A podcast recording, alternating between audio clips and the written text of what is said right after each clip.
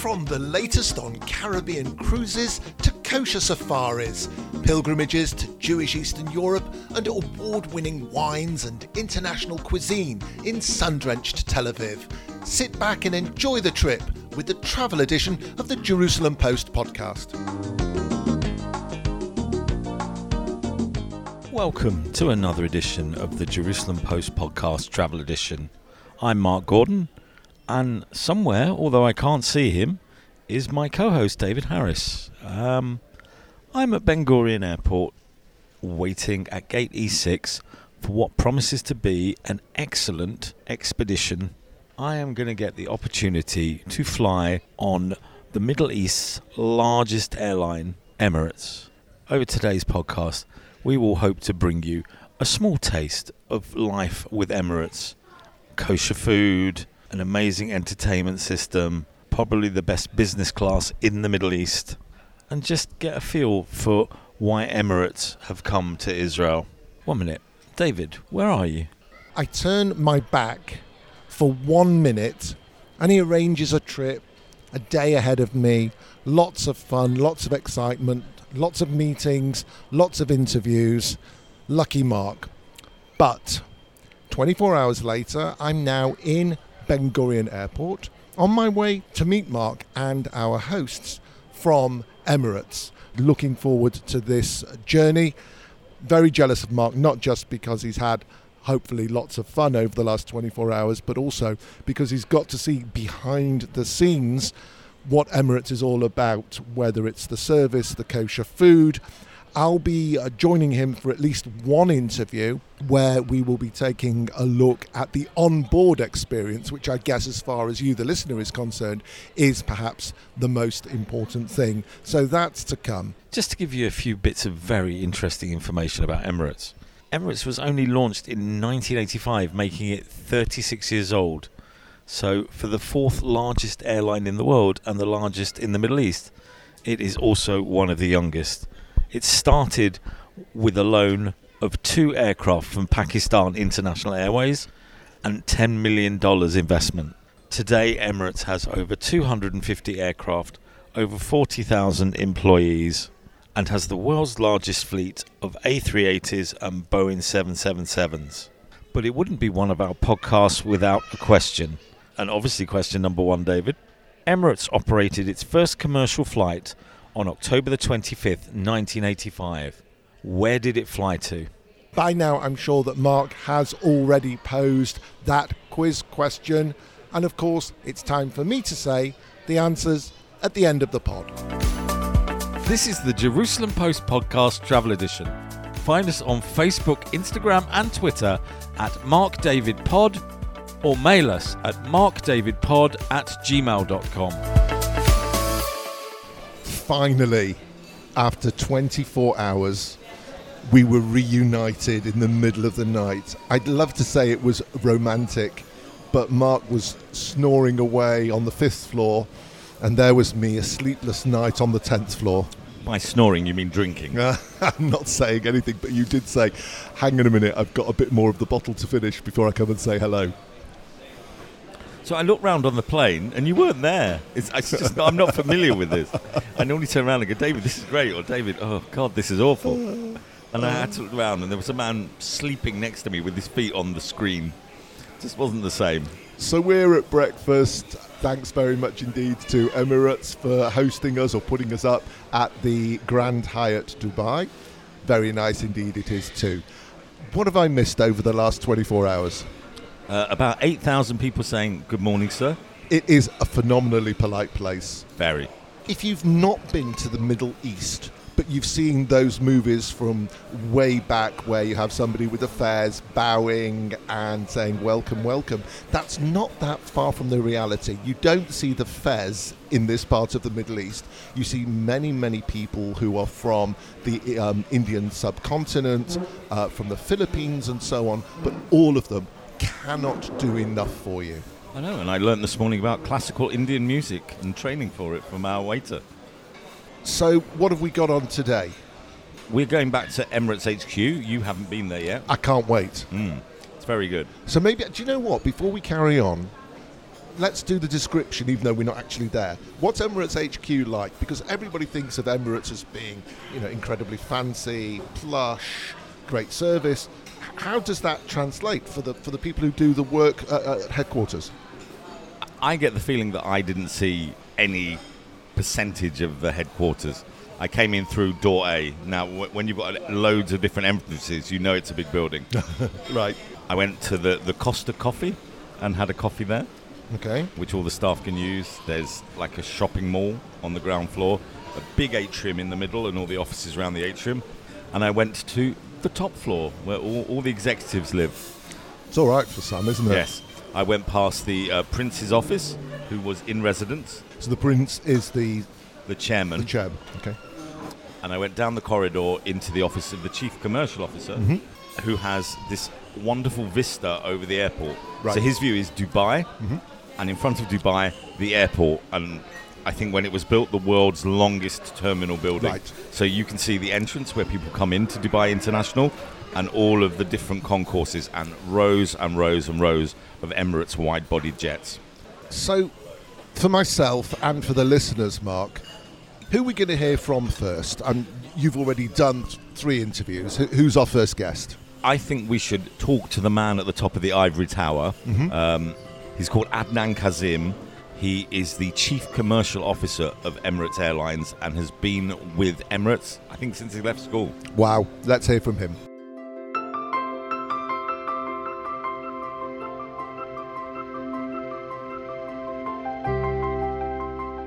Once I graduated from Emirates uh, Al Ain University in U- United Arab Emirates, I joined this this company and I went through a management training program for almost three years, and then was assigned as area managers and outside the station, and then grew step by step into different portfolio in head office back in 2007 and planning and uh, revenue optimization and different sort of entities until 2019 I got to this job. I'm almost 31 years uh, working in this uh, company, uh, which is quite long, but but time passed quite fast as well for me. You said you've been here nearly 31 years, although obviously you came as a small child because you don't look like you've been working here for 30 years. When you started 30 years ago, did you ever think we'd be talking about an Emirates Tel Aviv Dubai route? Tel Aviv and Israel in particular was quite an uh, something that we were waiting uh, for it. We saw what's going on down there in terms of the potential, in terms of the opportunity. We knew that this market is really underserved in terms of the link uh, and connection with many airlines. We were getting some of that traffic through various channels in the past before even Emirates commencing. We re- realized the the scale and the size of that opportunity from trade to tourism side to even the it's quite a vibrant city in terms of the capital and and uh, even I think when I look at it from the demand side there was always people traveling in, in, a, in a high demand we we saw that in our routes when we started our JFK we saw in many other places we saw some some of that traffic was coming and flying with Emirates when we, I mean, the Abraham Accord, Abraham Accord was was signed. Definitely, that was something that we were closely again monitoring the situation to see how that will reflect into us being part of that whole uh, vibrant city and part of that uh, that operation.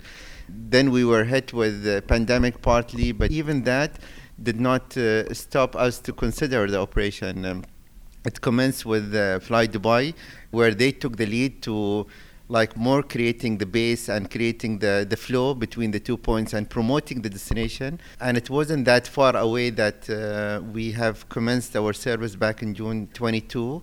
And since then, I think it's a great story, I think, for us. What exactly is the relationship between Fly Dubai and Emirates? One of the key things that we share the same hub, which is uh, Dubai Airport, DXB. We have the same chairman, uh, Sheikh Ahmed bin Saeed Al Maktoum, who's chairing Fly Dubai at the same time. He's a chairman for Emirates Airline. We have entered to a very solid partnership, cooperation between the two airlines. Today, with Fly Dubai and Emirates, we cover almost 210 destinations. Uh, Emirates is covering 140 points and Fly Dubai they do 70 unique points. So together we have uh, 210 unique destination covering in the world between the two airlines. We have very close codeshare uh, arrangement between the two airlines. We share the same frequent uh, flyer program, uh, which is the Skyward for both airlines, and we do talk to each other quite often in terms of the network, uh, how we can create more uh, synergy between the two airlines in terms of where they enter and where we enter. Emirates launched Tel Aviv Dubai route in June of 2022 this year, starting with one flight per day. How has the route worked out so far in terms of load and number of passengers? And are there plans to increase the frequency? This is quite a unique destination, I think, that we never had in company's history that we launched a route which wasn't that far away, which is in June 22, as you mentioned. We have seen immediately a spike in, in the booking, and that booking was way above our expectation, even. I mean, flights were quite full, continuous to be full since we commenced, and it didn't take us more than one month that we launched the second flight in terms of not launch in terms of the announcement which will be commencing on uh, 30th of October 22. The Tel Aviv Dubai will be served with uh, double daily. And considering the size of Emirates in terms of putting the 777 ER capacity 365 seater, that shows how the market responded uh, to Emirates product, which was quite positive and is quite healthy even. Again, this is one of this history thing that happened. I think that we increasing the frequency within a month of the operation. The United Arab Emirates has become one of the most popular routes out of Tel Aviv really quickly. Emirates have joined a very crowded market. I think Emirates are the sixth airline to fly between Tel Aviv and the United Arab Emirates. What sets Emirates apart from the other five? the traffic that's going on between the two points, it's uh, including all airlines who are operating between the road. They are all going through a healthy demand and health, healthy uh, load carried carried by all of them. But what's unique about us uh, that we come in with wide body aircraft. We come in with 777-300 ER, which is different than a single uh, aisle uh, operation. In terms of the product, I think uh, Emirates always stand to be a superior product in terms of the onboard uh, with the three classes, uh, which is again unique uh, for the route, uh, the first class and business class and economy. Um, in addition to that, uh, when the passenger get back to Dubai to connect with our flights, uh, we have almost 30 to 40 destinations operated with the 380s, and the brand Emirates is very solid internationally as well. So, beside being attracting the traffic from Israel to Emirates network, it brings even traffic from the network to Israel because there is an element of trust that we build in uh, around our brand and any place that we operate. We just don't operate like that. We operate and we promote even the destination, um, which we're doing and promoting uh, Tel Aviv as a destination. Travelers coming from Tel Aviv, what are their preferred final destinations? as we expected when we did uh, the route study for Tel Aviv, that mm, some of these points will stand quite strong, and it was exactly the same. I think we have seen a very solid demand to Australia and from Australia, Melbourne in particular. Uh, we have seen a demand for Philippine uh, from two sides in and out that was standing quite unique. Uh, the demand on JFK, which is quite again that shows the brand and the product. And pe- many people they travel between uh, Tel Aviv, Dubai to go to JFK or come back from JFK. Again, that was one of these uh, points that we have seen quite a solid demand. Uh, Indonesia was another solid demand that we have seen, which is a bit surprising to us. Uh, Malaysia was again one of these markets which came in quite solid in terms of the demand. And as we progress and as we are ramping our network into South uh, Africa, that could be another highlight that will come in in the near future. Plus, we're adding now uh, Buenos Aires uh, back into our network, which will be commencing from winter schedule starting from November. I'm sure that will come in and pop in among the destination, which will be very popular between Buenos Aires, Dubai, and Tel Aviv and back. Uh, so yes, I think it's quite uh, widely spread between, as I mentioned, points in Asia, including now Japan. I think if we add to it, uh, to Africa, to U- United States, and even South America will be will be part of that uh, strong demand that will be will be coming. So it's, it's quite a widely spread movement uh, happening, and that's again a uniqueness of Emirates. That's what Emirates will bring in to Israel, which was missing, I think, uh, because of the size and scale of the, the network that we have. It's funny you mentioned Buenos Aires. I was on the bus on the way to the airport from work, and I was sat next to two ladies from Buenos Aires. And the first question I asked was, "How did you get to Tel Aviv?" And and they told me which airline they came, but they said there really isn't a lot of choice. It's interesting you mentioned the JFK market when people come from JFK using Emirates to Tel Aviv, do you find that a lot of them take two, three days in Dubai, or that they just use it as a connection and then go straight to Tel Aviv? Most of the traffic that we have seen, they are associated with some work in Dubai. Uh, so they try to hub in Dubai and use Dubai as an as a way to conduct meetings or use it as a tourist destination. So they try to club uh, always Dubai with Tel Aviv, and it's a good way, I think, in the middle point to break that journey. Uh, so most of that flow that we have seen today, uh, trying to use Dubai as a way to hub, then continue their journey into Tel Aviv, and way back the same thing. According to current reports, there are a lot more Israelis coming into Dubai compared to Emiratis flying into Israel. Do you think that's because the Emiratis have been waiting for Emirates and they're very loyal to the Emirates brand, or there is another reason? I mean, in general, I mean, we have seen that uh, in many places that uh, we operate uh, to new places or new routes. Uh, whenever Emirates fly, uh, we see a lot of UAE nationals and families. They follow us. Uh, we've seen that in Prague. We have seen that in many parts of even European destinations. I don't think Tel Aviv will be any different. I think because we commence during the summer peak, and by then people have maybe already planned their uh, vacation, but I don't think that will be something. Definitely, people will come and, and will travel to Tel Aviv in the future. We have seen some uh, traffic going to Tel Aviv this summer but I'm sure as we progress, as we add uh, more capacity, the second flight, uh, many more people will be considering, and we're promoting uh, the destination in United Arab Emirates and our network even, not among the Israeli traffic, but even among the other nationalities uh, to be able to travel into Tel Aviv. Something that's happening as we speak. Uh, there is an ATP tournament in Tel Aviv is going on. Started yesterday uh, until 2nd of October, which is again Emirates brand is sitting there, and and that shows again what Emirates can do, and that will be promoted, broadcasted internationally to worldwide. Uh, that's kind of what Emirates can bring in uh, with a change to Tel Aviv as a destination and to Israel in, in, in general.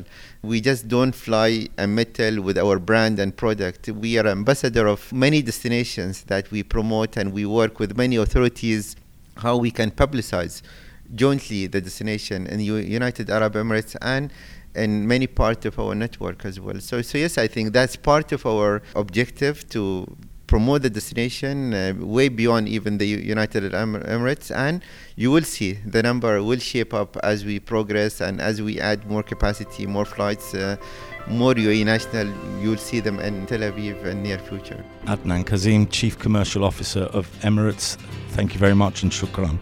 Thank you. Thank you.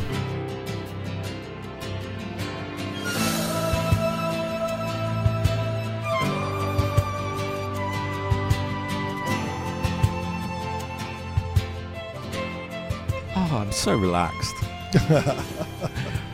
We've just had the business class experience with Emirates to bring us to Dubai International Airport. A chauffeur arrived at our hotel. Excuse me, thank you very much indeed, sir. Our coffee's just being delivered. Thank you. A chauffeur arrived at our hotel, a lovely man, took our bags, dropped us off at the special first and business entrance to the airport. We checked in through a special check-in gate for, I think it was actually for Tel Aviv, but also it would have been the first class business gate. How long was the process? 10 minutes, 15 minutes max. You would have arrived, you'd have had a security chat that you have on any flight to Tel Aviv, which lasted two, three minutes, done by a, a lovely local employee of Emirates. We checked in, which was another two, three minutes. We walked down to the passport gate, all electronic, and then we came up to the lounge. So there was no hold up anywhere. Super quick and very pleasurable the whole way through. People are very polite. The security check was done beautifully. It was quiz questions, but it was done in a chatty manner. So it was, oh, when were you last here? That type of thing. So you feel at home, even when you're going through that bit where sometimes you get a bit nervous because you think, oh my gosh, what have I left in my suitcase or something. So really, that whole thing was very pleasurable. And, and then David had to sort of grab me to slow me down because I knew we were coming to the business lounge and I wanted to get into the business lounge and see it.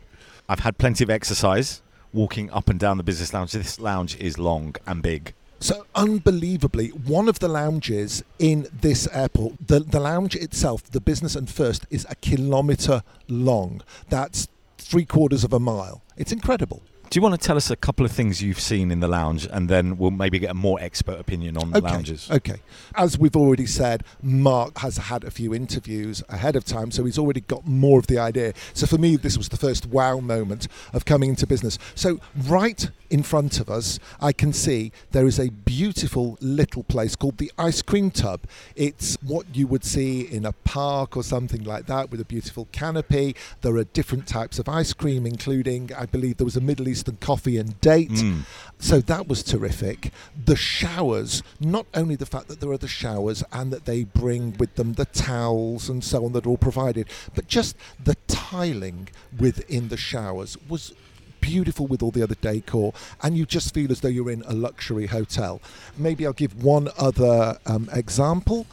The sleep area that is offered here is just in many airports, when you visit, if you in the economy areas, there will be sleeping areas provided, but they're out in the open. Here, there's one or two people get their own sleeping area, and it's just like a hotel feel. And when we walked in to one that our, our hosts were showing us, there was somebody cleaning the bed, cleaning the counters all around. And it's something that is incredibly important to the staff here the hygiene. The food is replaced every four hours.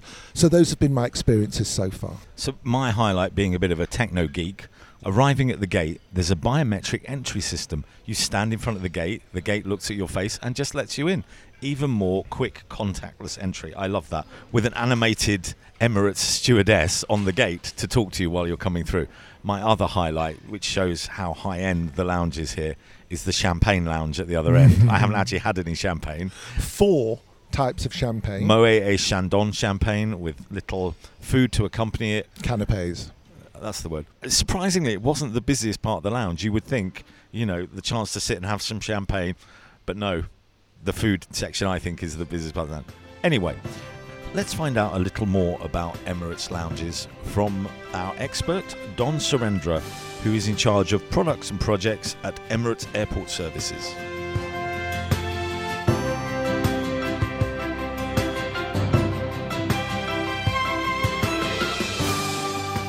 Just to paint a picture of what we do in the lounges, broadly, we have been building lounges for 17 years. So we are the single biggest airline that has that experience of lounges. And the word lounges really doesn't capture the Emirates experience. It's a fine dining experience that we have across the network.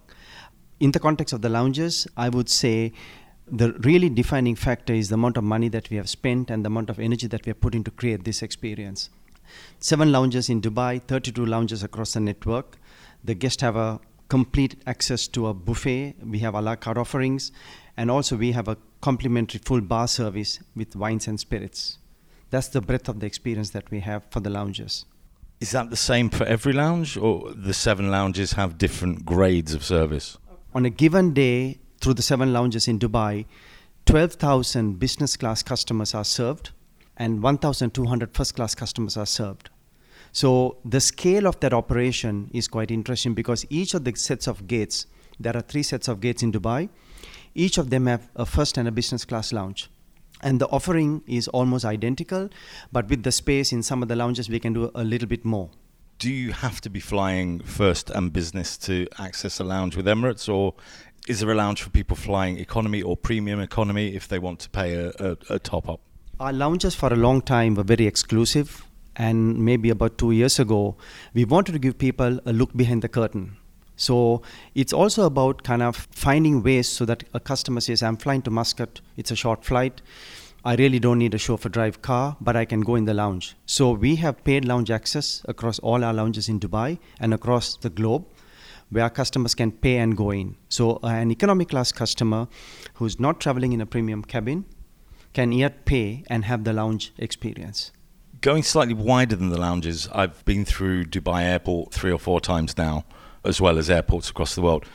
Dubai Airport is a very slick experience. I got off the plane yesterday I was very lucky to fly business class. I think I was out of the airport within around 15, 16 minutes. My luggage was waiting for me. How much interaction do Emirates have with the running of the airport to make sure that that Emirates experience carries on through the airport once you leave the plane? There's a very close working relationship with the airport and Emirates all the facilities that get built in are built collectively. So there'll be joint working groups that look at the whole experience. So just to give you an example, in Dubai, we have self-service check-in kiosk.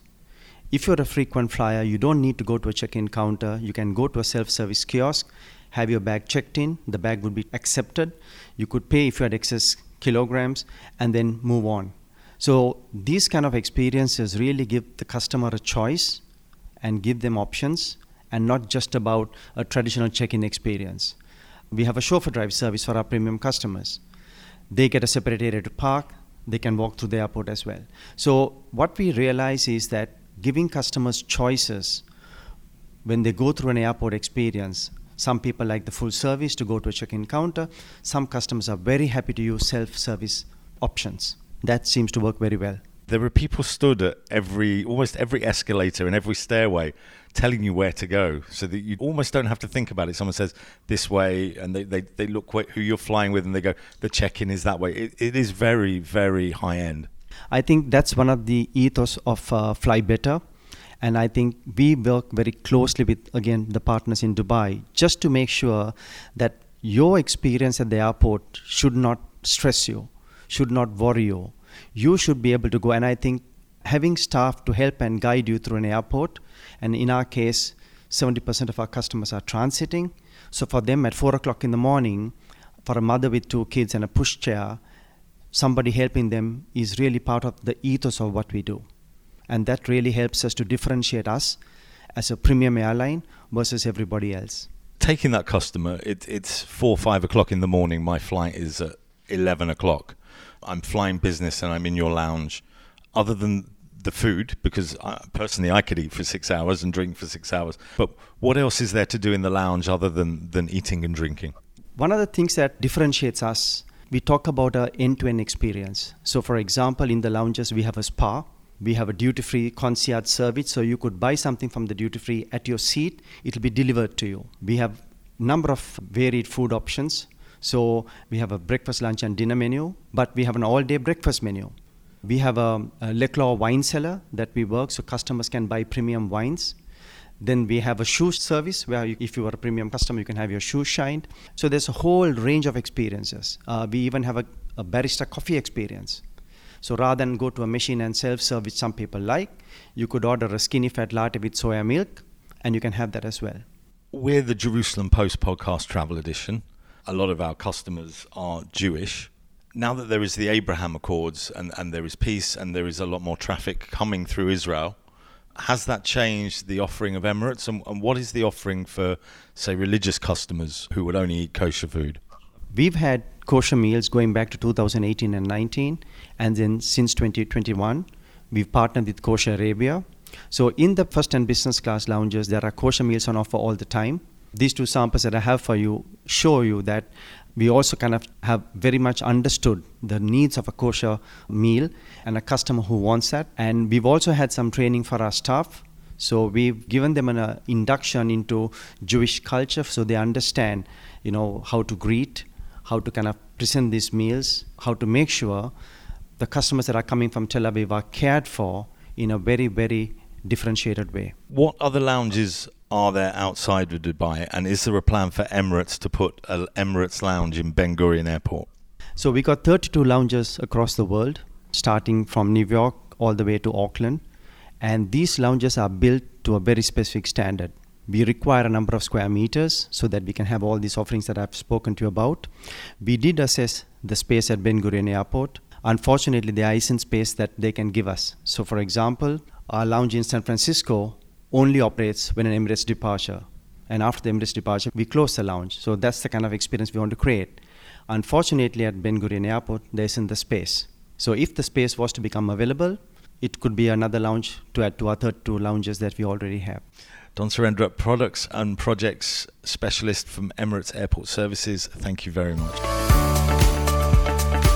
Hi, this is David Harris from the Jerusalem Post podcast Travel Edition. Find us on Facebook, Instagram, and Twitter at Mark David Pod or mail us at markdavidpod at gmail.com. Oh, wow. Wow, what? The Manchester Derby live from 30,000 feet. We're travelling business class with Emirates here on the Jerusalem Post podcast Travel Edition. We've taken our very plush seats, and I, for the last three days, have been saying to Mark that the biggest soccer game of the year is taking place during our flight, and I'm really upset that we're going to miss it, which is the game between Manchester United and our team, Manchester City. And lo and behold, in front of us are two screens showing the game live, as Mark said, at 30,000 feet. Can you talk quicker? Because I want to watch the football, David. this is all part of ICE. What on earth is ICE, Mark? ICE stands for Information, Communications and Entertainment. This is the Emirates in flight entertainment system that is available throughout the whole aeroplane. It's all about touch screens. We've got uh, iPad next to us. There are three different ways of controlling this, all by, by touch screens. I want to pay homage to the man who bought us the game, and I also want to find out more about what's going to happen while we're on this flight. Exactly, because it's not just about screens. There is so much more, including the wonderful crew who are entertainment themselves. So let's talk to Patrick Brannelly, who is the Senior Vice President for Retail, In Flight Entertainment, and Connectivity. Easy for you to say.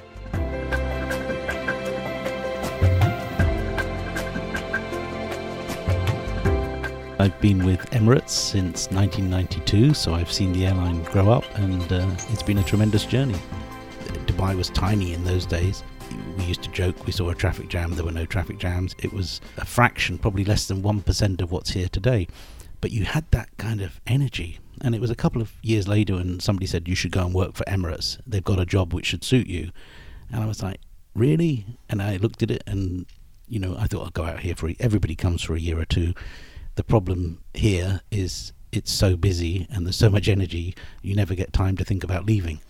To see the city grow up, and you know where I used to live was on the edge of town, and now that's probably three miles this side of downtown. 20 odd years later, you find that you're the man responsible for making us happy once we actually get on board. The strapline of the company is fly better. What does that mean? Once I climb up those stairs or walk onto the plane. I think many people look at flying as that painful bit before a holiday or to get somewhere. It's not really the way Emirates looks at it. That should be part of the excitement and the part of the journey. And I think if you if you talk with someone like our president Tim Clark, he can remember as a child the the magic of getting on a plane, and he, he flew on planes. Pardon me, Tim, but much much before my time, that had propellers and things like this. But the romance of flying and journeying, and I think that's always been what we created. We want you to get off the plane wanting to fly again. The essence is fly better, and I've never been in a meeting in Emirates where we're satisfied with what we do. I've never been in a meeting where we've looked at what the competition is doing. It's always what can we do better.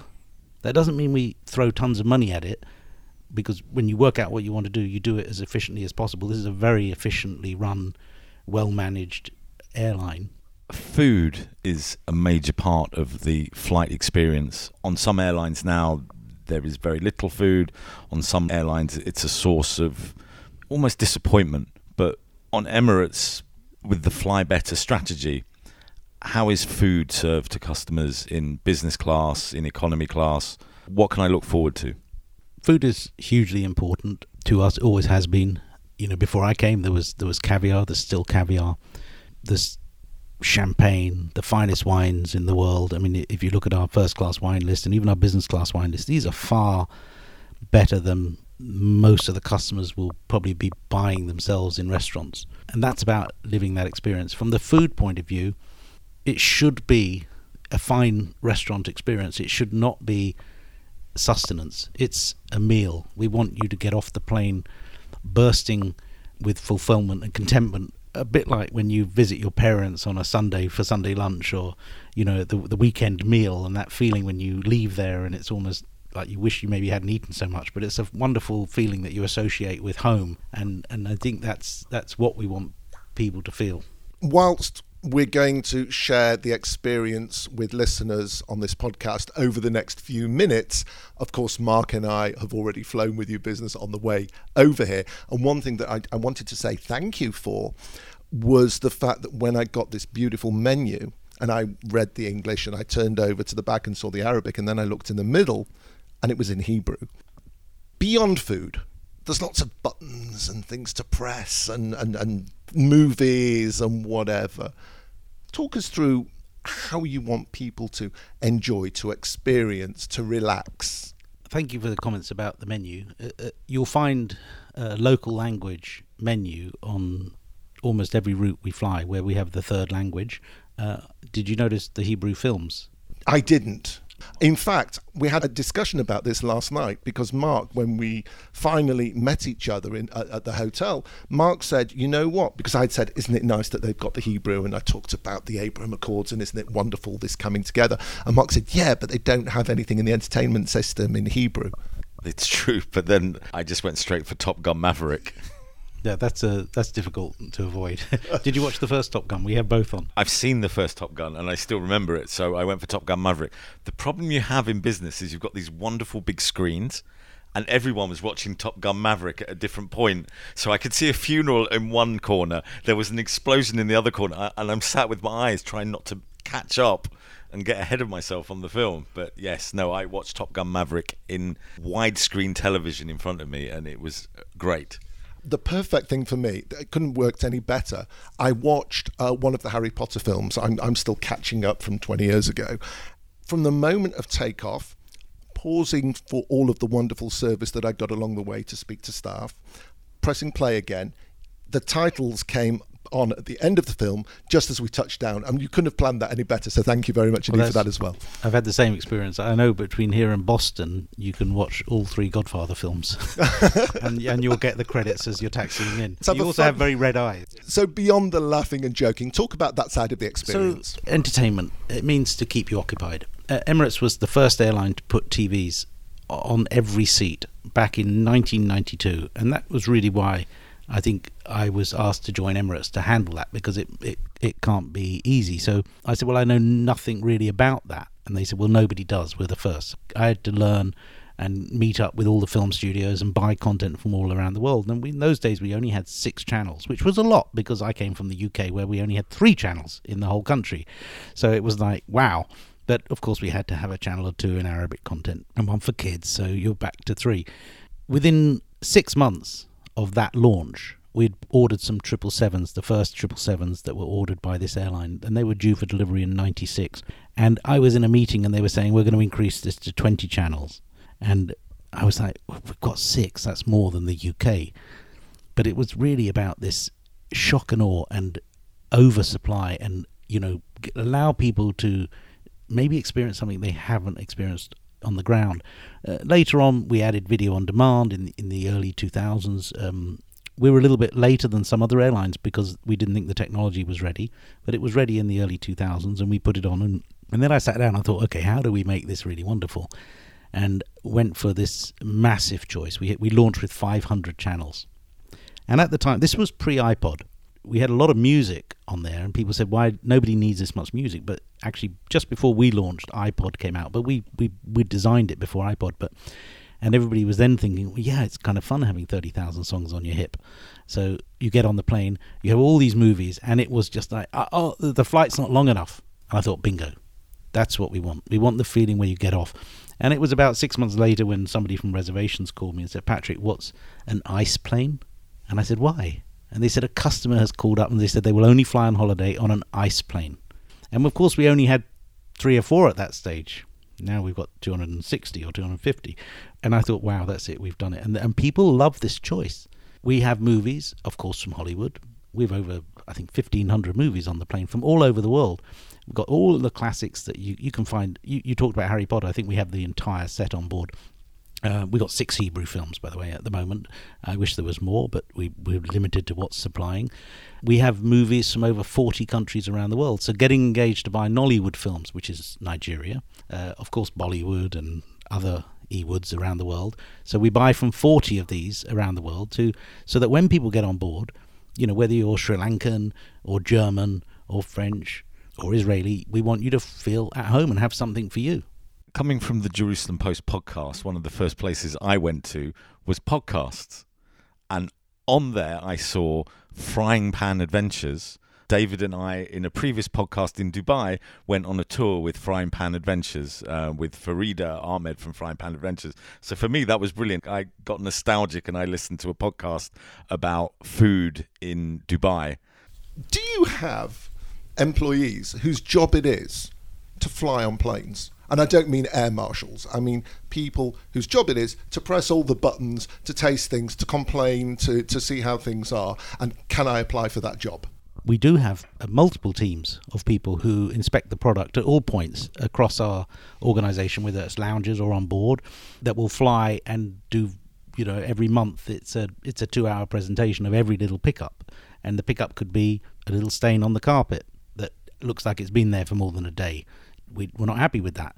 So to everything that this this food service isn't working, and a lot of people didn't do this, or a lot of people really like that. So we we try and be in touch. But in the I don't know 20 years ago, we we were one of the first airlines to equip our cabin crew with tablets. They were Microsoft tablets. It was before the iPad. We call that system KISS, which is Knowledge Information System. So they fill out reports on every flight of what's happening, and we read those every day that's really important because you find out what's really happening on the coalface. And the most critical people are our own management when we fly. So our product meetings are quite fun when people say, oh, this was just terrible, or this was good, do more of that, do less of this. Is duty free still a thing on planes? I was so engrossed in the film. No, we do in flight retail. So duty free is an old concept of, I think, pretty tired products, and Dubai is, is largely duty free anyhow so what we try and do is bring really good products that allow you to maybe pick up a gift on the flight or buy something for yourself. So of course you've got the, the, the travel adapter is one of our most biggest selling thing because people leave them at home. I think if we if we had a box full of Apple iPhone charging cables, we'd probably sell out on every flight. But you know what you'll find in there is is some pretty rare perfumes, some mainstay perfumes as well is one of the leading perfumes in the UK at the very top end. If you go to sort of Harrods and Selfridges, it's called Boadicea, the Victorious. sells for twelve hundred dollars a bottle or twelve hundred pounds a bottle. We sell it for nine hundred dollars a bottle, and we sell huge amounts of that. So why are people buying that? They need a gift. They want to spoil somebody on arrival. You know, they want something for their wife or they want something for their son or somebody their guest their friend's son so we're trying to look at that as a service and it's very vibrant we've seen sales are stronger now than they were before COVID. We've also launched a, pre-order service, so before your flight, go on online. You can pick from a much wider range of products, and it's delivered to your seat a bit like a I don't know, like a FedEx or a DHL, but by our crew. What's wonderful about that is it's a big surprise on the flight. Now it's getting to the point that my wife, if she doesn't get one, she says, "Well, you didn't book me a a gift." so the world is evolving, and I think there's going to be more of that in the future. The, the future is, is about you know pre-order surprise and, and delight. Mark and I have got a thousand more questions, but we're gonna leave it here. Uh, you're, you're waving. You say, "Give me, give me, give me, give me," but we've only got a restricted amount of time on the podcast. So, Patrick Brannelly, it's been fascinating. I'm gonna get your title right because I'm holding your card. It says Senior Vice President of Retail, IFE, and Connectivity. Service delivery, and I suspect a whole lot more. Thank you so much for talking to us. Thank you. It's been a pleasure.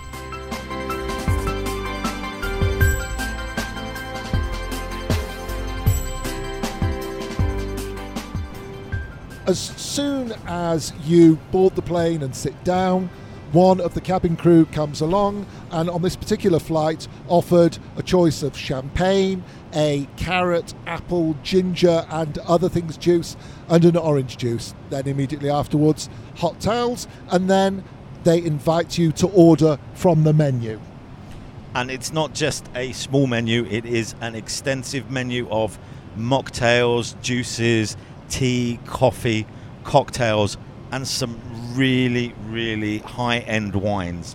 The Emirates flight experience is about fine dining in the sky. Which brings us to the lunch. Now, what I'm going to be talking about for the next minute or so is not the kosher option. We'll get onto that in a moment. But amongst the things on offer as appetizers, there are Arabic dips and smoked salmon, the mains, pan-seared chili and sea bass, roasted chicken, the vegetarian option of a mushroom ravioli, and there are multiple desserts, including a very fine cheese board. And right at the end, it says fine luxury chocolates. I'm in for a bit of that. However, if you can't eat one of these meals, you can have a speciality meal. And when you book your flight, Emirates has every kind of speciality meal vegan, gluten free, South Asian, you name it. On the Emirates menu, you can order the speciality meal and it will be brought to you probably before everybody else. And the one that Mark hasn't mentioned, kosher. Oh, yes. How naughty of you not to mention kosher. I forgot because I've already started my kosher eating experience in the Emirates Lounge. It was great. Fabulous. Really, really tasty. We had a little bit of shakshuka. This was a vegan shakshuka made from polenta and spicy tomatoes. And to go with it, there was a lovely cauliflower shawarma salad. Not with meat shawarma, but vegetarian shawarma. Spicy. As you know by now, Mark was here a day before me and he went behind the scenes to find out more about kosher food production for Emirates. So, who did you meet, Mark? The first person I met to tell me all about the wonderful flavors of kosher Arabia was the executive chef, Trent Sanft, or Chef Trent as we call him.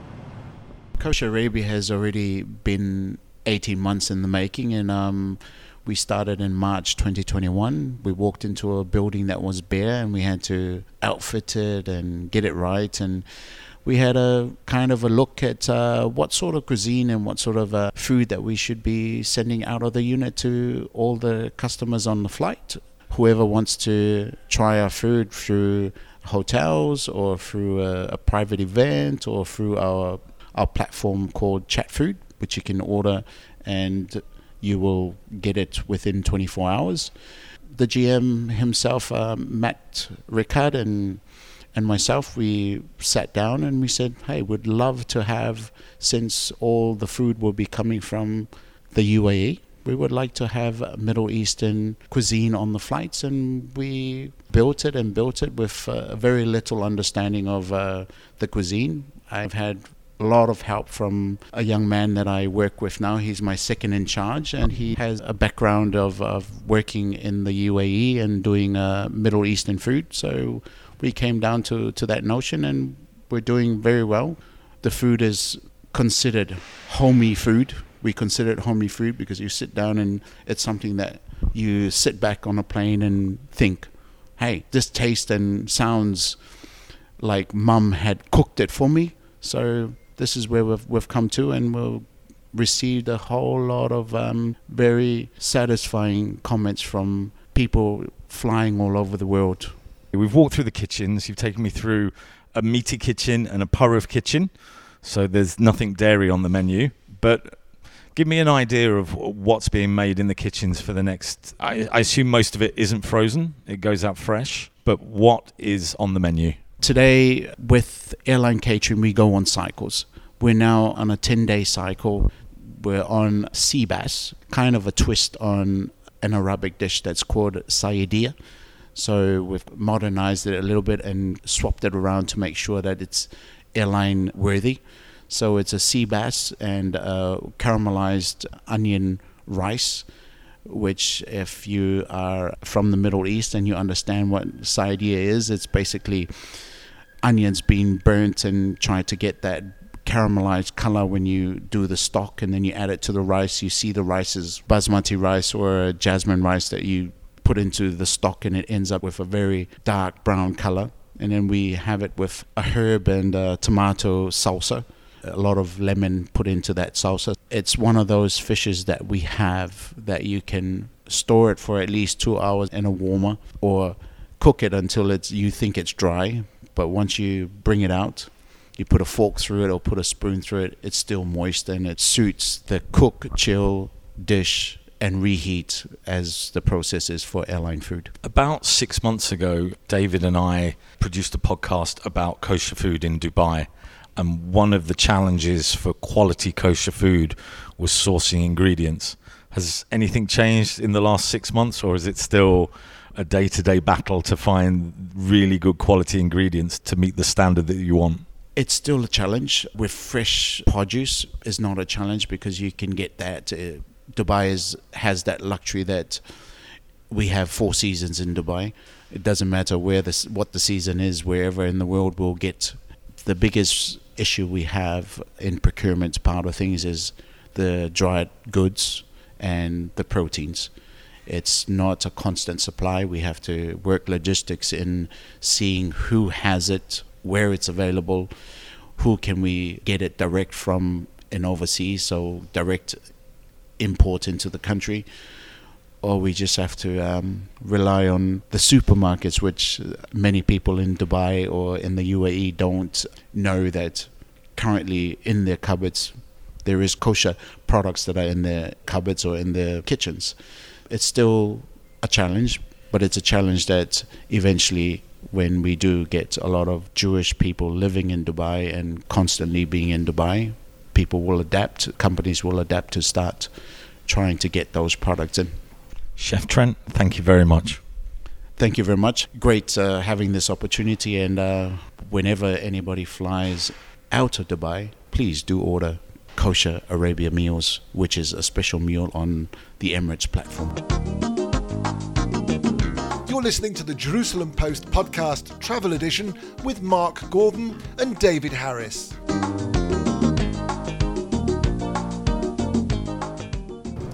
Mark, that was Chef Trent. Um, and obviously, you went behind the scenes, you saw the things, and so on. But this is all part of a, a much broader concept of kosher in the UAE. It is. And as you say that, our lunch has arrived. I've got a very beautiful Yemeni spiced lamb uh, and some hummus and a very lovely saffron poached pear with cardamom crémeux. So all that was prepared by Chef Trent. It was, well, not all by him. There's a very large team at a very large facility at Kosher Arabia. Who runs it, and what's the big picture? So, Kosher Arabia is a joint venture with Emirates Flight Catering and a member of the community in Dubai called Ross Kriel. Let's find out more about Kosher Arabia with its business development manager, David Johnson. I've abandoned Chef Trent and come into the boardroom at Kosher Arabia, where there is a fair old spread in front of me smoked salmon, a rice, beetroot salad, shakshuka, the Chilean sea bass that we mentioned earlier, some very, very good looking babka, which I might start devouring any minute. So while I start devouring that, I'm joined by David Johnson, who is the business development manager here. kosher we keep saying is uh, the food is that good that I keep saying that we should have a hashtag or a, a tagline which is kosher's not just for kosher because it is literally delicious the food that the ladies and gentlemen here produce is exceptional I was hoping you'd talk for longer because I'm still devouring the bub. No, no, I was kidding. I'm still devouring the bubka. Help yourself. It's really good. They bought in three bubkas, and there's two of us here, so it's one and a half each. Chicken and egg question, or as they say in the kosher food world, chicken soup and egg salad question. What came first, the Abraham Accords or kosher Arabia? kosher arabia came out prior to the abraham Accords and literally was the brainchild of Ross Kriel and Emirates Flight Catering wanting to produce kosher food prior to everything opening up. It was phenomenal that obviously the Abraham Accords were signed and did open the markets up and travel from Israel and Israelis and the Jewish contingents um, coming into Dubai, which was something that obviously was unfortunately not happening before.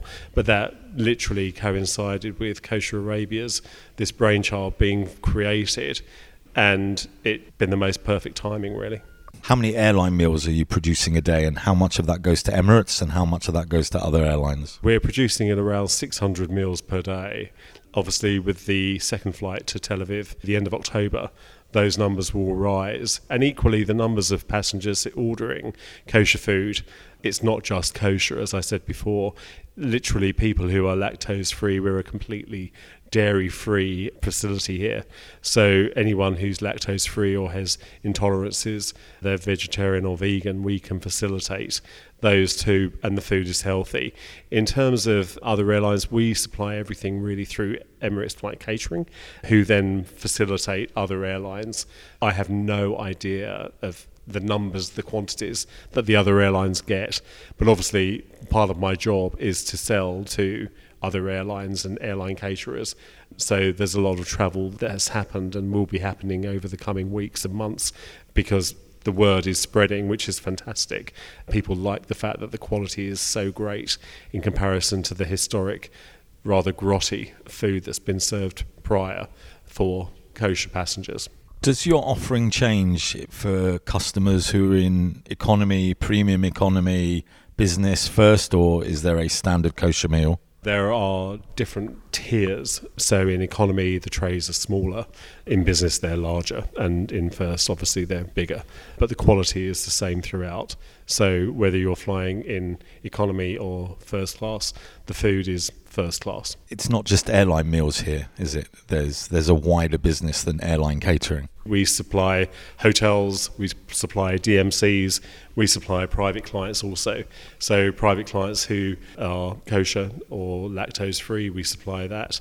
We're looking at supplying clients who want to order in a kind of delivery fashion. We have a platform for people ordering online food.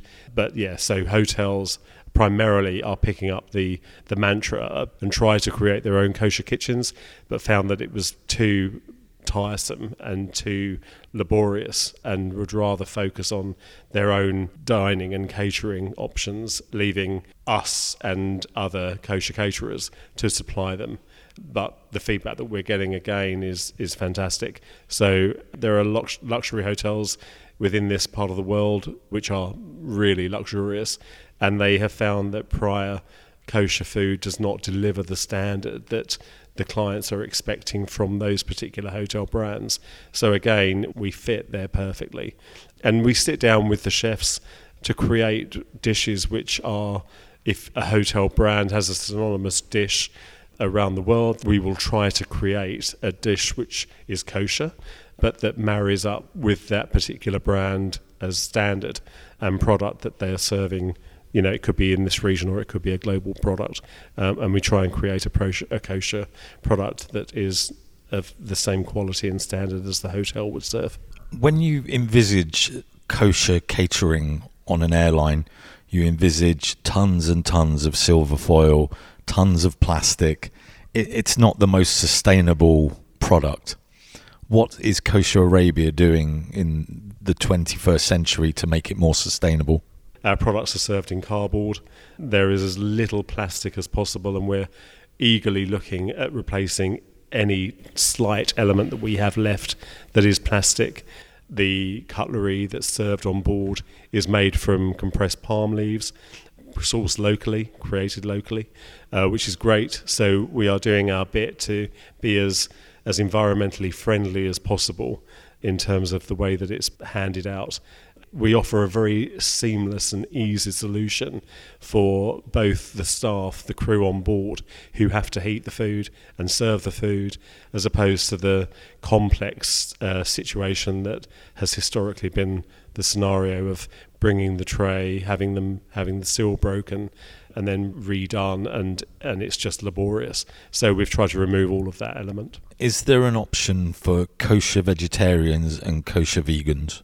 Yes, absolutely. Yeah, we cater for vegans and vegetarians within our menus. So we have various in-room, dining room menus. We have group menus. We have pat bags that we offer, and all the menus that we offer, we offer vegan and vegetarian options for our clients. And again, I must reiterate the fact that we are uh, dairy free. So, again, we cover the box of lactose intolerance too. So, yes, absolutely. David Johnson, Business Development Manager at Kosher Arabia. Thank you. So, that is Emirates business. It's marvellous, isn't it? It really has been. And I just want to say, because we're about to do all of our thank yous, that as well as thanking the crew that we are flying with right now on our way back to Israel, I also want to say a big thank you to the crew who took us out from Tel Aviv separately. Both crews. Both crews, exactly. The, the service was very, very good indeed. And our limo drivers and everybody else along the way.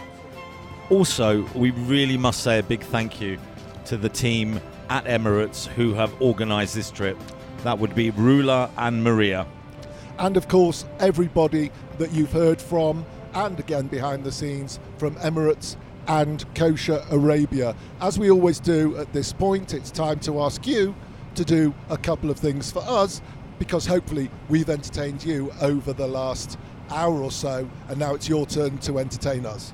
Very simply, subscribe to the Jerusalem Post podcast. Not only do you get David and myself telling you all about the travel world, but you get the team giving you the news every week. It's very easy to do. This is the only thing we're going to ask you to do this time is to subscribe. If you don't know how to do that, then you can get in touch with us. Our email is very simple. It's markdavidpod at gmail.com. And look out for us in the Jerusalem Post newspaper as well. Where you will be able to read articles about this trip, other trips to the UAE, and a variety of journeys that we've made around the world. Quiz time? Yep, that would be terrific. Absolutely. The question was where was the first ever Emirates flight to? I know the answer. Shall I say it this time? Of course you do. You sent me the question. I did. So I'll get the pleasure of saying it was Karachi in Pakistan. All that remains is two things. One, for us to say goodbye. Say goodbye. Goodbye. Goodbye to everybody. And before we go, Mark, I missed you for 24 hours. It was so hard, and I was so glad to be back with you for the return journey. Never let it happen again. bye bye, everyone. bye bye.